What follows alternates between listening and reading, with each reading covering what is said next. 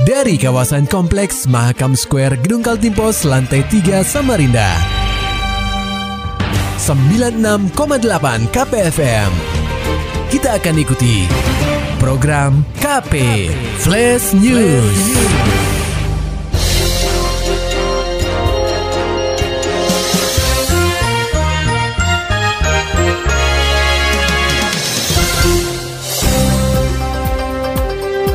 Mobil PCR yang bisa periksa 300 sampel per hari tiba di Samarinda.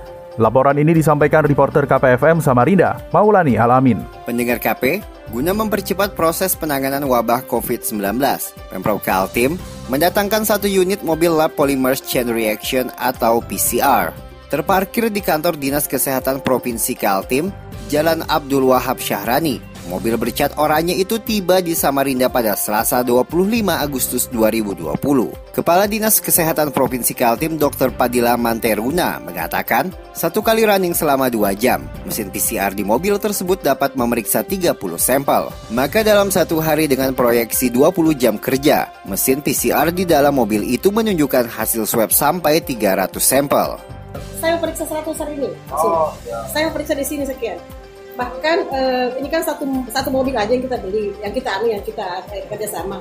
Dia bisa turunkan dua atau tiga tergantung. Misalnya itu banyak hari ini langsung telepon datang membantu. Informasinya bisa berapa swab sekali sehari? Hmm, bisa sampai 200 300 Mobil PCR yang didatangkan Pemprov Kaltim merupakan kerjasama operasi atau KSO dengan Speed Lab. Perusahaan yang bergerak di bidang kesehatan itu akan menyediakan tujuh tenaga operasional. Sementara perhitungan maksimal dari total uji sampel yang terjalin antara kerjasama Pemprov Kaltim dengan Speed Lab adalah 10.000 sampel dalam kurun waktu 5 bulan. Maka nilai kerjasama antara keduanya ialah 7,5 miliar rupiah. KPFM Samarinda, Maulani Al-Amin melaporkan. Pendengar KP, surat gugatan terhadap KPU Samarinda telah dikirim tim bakal pasangan calon atau Bapaslon Wali Kota Samarinda Parawansa Ason Niwora dan Markus Taruk Alo pada Selasa 25 Agustus 2020. Tim Parawansa Markus diwakili kuasa hukum Hilarius Onesinus Jong dia mengantarkan surat gugatan tersebut ke kantor Bawaslu Samarinda, Jalan Gunung Arjuna, Samarinda Ulu. Menurut pria yang akrab disapa Ones itu, KPU Kota Samarinda telah melanggar aturan yang ada di PKPU nomor 6 tahun 2020. Dia menambahkan dalam PKPU tersebut, utamanya pasal 36 sampai 40 dapat berubah sesuai kondisi yang terjadi di lapangan. Artinya kan kenapa kita harus mengajukan permohonan kita ke Bawaslu? Yang pertama karena memang ada di dalam PKPU nomor 6 tahun 2020 itu uh, verifikasi faktual itu memang dilaksanakan dengan mengunjungi DPR lalu tim verifikasi mengunjungi masing-masing rumah para pendukung ya. Nah, selanjutnya dalam uh, pasal itu juga di dalam pasal 44 itu bahwa PKPU nomor 6 juga dikatakan bahwa pasal 36, 37 sampai 40 itu berlaku secara mutatif mutandis. Dalam artian bahwa menurut kajian kita bahwa kalau berlaku secara mutatif mutandis berarti bahwa dia dapat berubah sesuai dengan situasi yang terjadi. Sementara itu, Ketua Bawaslu Samarinda Abdul Muin mengatakan pihaknya masih memeriksa form laporan gugatan tersebut. Dia juga berencana akan menggelar rapat pleno pada Rabu 26 Agustus 2020. Apakah uh, syarat formulir materi itu terpenuhi atau enggak? Kalau enggak nanti tentu ada masa perbaikan. Ya, diberikan kesempatan kepada bakal pasangan calon. Kalau memang menurut kita itu apa, uh, untuk dapat diperbaiki ya kita kasih kesempatan untuk memperbaiki berkas. Saya kira itu ya. Sebelumnya, Ketua KPU Samarinda Firman Hidayat mengaku siap jika memang pasangan Parawansa Markus melayangkan gugatan. Dia menuturkan ihwal ini adalah bagian dari proses tahapan, sehingga persiapan yang bakal dilakukan adalah menyiapkan segala bentuk fakta dan data untuk menjawab gugatan itu. Berita selanjutnya, Badan Pemeriksa Keuangan atau BPK Perwakilan Provinsi Kaltim menggelar acara deklarasi kesiapan BPK Perwakilan Kaltim menuju wilayah bebas korupsi atau WBK bertempat di auditorium kantor BPK Perwakilan Kaltim pada Selasa 25 Agustus 2020. Deklarasi yang ditandai hand scanner oleh Kepala BPK Perwakilan Kaltim, Dadek Nademar, turut dihadiri Wakil Ketua DPRD Kaltim Muhammad Samsun, Wakil Gubernur Kaltim Hadi Mulyadi, Kepala Perwakilan Ombudsman RI Perwakilan Kaltim Kus Haryanto, Wakil Wali Kota Samarinda Barkati dan unsur Forkopimda. Muhammad Samsun saat ditemui usai deklarasi mengatakan bahwa BPK RI Perwakilan Kaltim menunjukkan dedikasi tinggi dalam upaya mendukung pembangunan daerah serta turut andil dalam menciptakan pemerintahan yang bersih. Menurut politisi PDI Perjuangan tersebut, kegiatan ini adalah gerakan moral yang harus dilakukan bersama-sama. Ini ini momen sangat luar biasa bagus. Kita berharap setiap instansi atau setiap uh, organisasi pemerintahan itu melakukan hal yang sama. Ini adalah bentuk dari komitmen bersama, komitmen uh, semua pihak uh, untuk mewujudkan kawasan bebas korupsi dan kawasan yang berintegritas. Ini luar biasa bagus. Acara deklarasi yang dilaksanakan secara virtual diikuti Bupati, Wali Kota dan para Ketua DPRD Kabupaten Kota Sekaltim. Ikut serta memberikan sambutan secara virtual Auditor Utama Keuangan Negara Sektor 6 BPK RI, Dori Santosa. Pendengar KP, pemerintah tak henti-hentinya menghimbau masyarakat yang berkunjung ke Citra Niaga untuk menjaga jarak saat berkumpul. Terlebih pada Sabtu 22 Agustus 2020 lalu, ada tiga pengunjung yang ditetapkan reaktif setelah menjalani rapid test atau tes cepat oleh tim Satgas Penanganan COVID-19 Samarinda. Menurut Camat Samarinda Kota, Anis Siswantini, Pemkot Samarinda telah berkali-kali mensosialisasikan penerapan physical distancing kepada pengunjung Citra Niaga. Namun masih saja ada pengunjung yang abai dan enggan mematuhi protokol kesehatan. Ya, kita mulai dari pemerintah tuh menghimbau, menghimbau, menghimbau sosialisasi gerakan ini itu. Tapi kalau masyarakatnya tuh tidak sadar dan tidak mau bekerja sama, repot mas. Mau seperti apa aturan sudah ada. Ayo, mau yang slow, mau yang rock, mau dangdut, semua ada. Apa perlu dipukul, ditendang masyarakat ini supaya supaya dia taat. Nah, Artinya, ayolah kita kembalikan kepada masyarakat sadarlah karena kita ini semata-mata melindungi masyarakat gitu loh.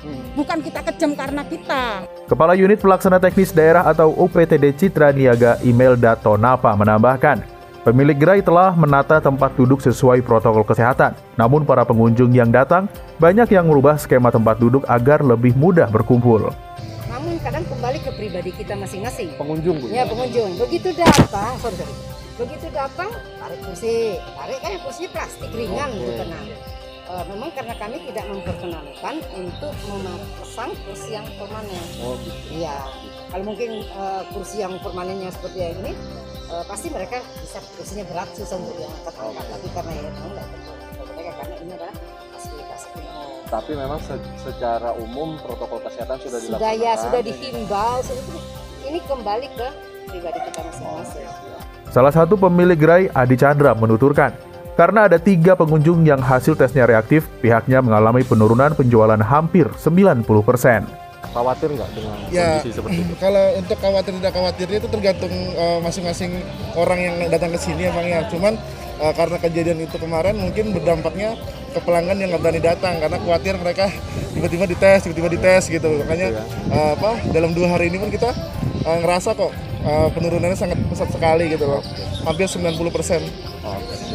Agar usaha kecil di Kompleks Citra Niaga tetap hidup di tengah pandemi COVID-19, butuh kesadaran dari setiap pengunjung atau pemilik gerai untuk patuh terhadap protokol kesehatan, sehingga tidak terjadi penyebaran virus corona di kawasan wisata kota tepian tersebut.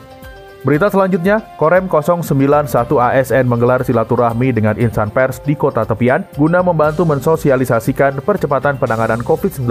Laporan selengkapnya akan disampaikan oleh reporter KPFM Samarinda, Muhammad Nur Fajar.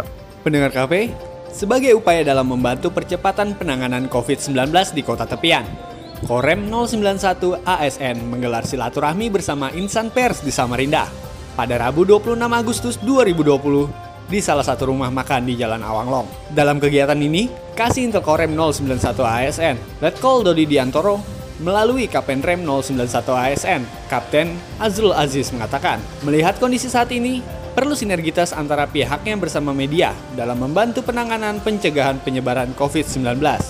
Kegiatan ini dimas, ditujukan untuk terutama mengajak atau menghimbau masyarakat lebih sadar memperhatikan protokol kesehatan. Saya kira teman-teman media sudah sering memberitakan bagaimana itu untuk eh, protokol kesehatan. Ya termasuk ya selalu pola hidup bersih dan lain sebagainya. Aziz menuturkan, selain bersinergi dengan insan pers, pihaknya telah memberikan imbauan serta membagikan masker kepada masyarakat, baik di jalan-jalan maupun menyambangi warga di kediamannya langsung.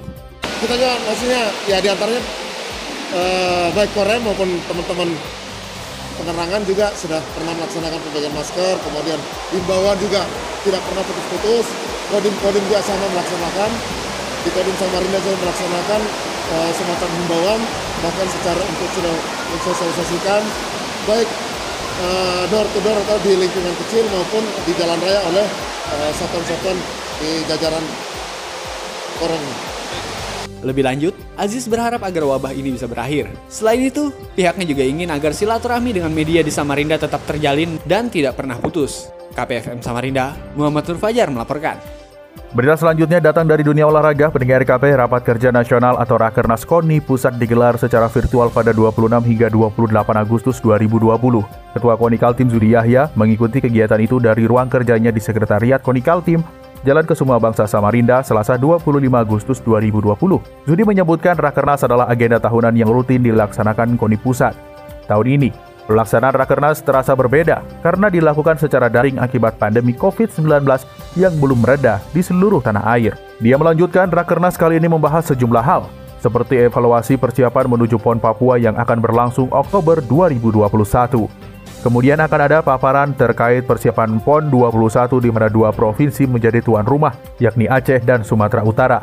Wakil Ketua 4 KONI Kaltim Rusdian Syaras yang juga mengikuti Rakernas menambahkan, terdapat satu pesan penting yang disampaikan Menpora Zainuddin Amali, yakni komunikasi antara pemerintah pusat dengan KONI pusat jangan sampai tersumbat.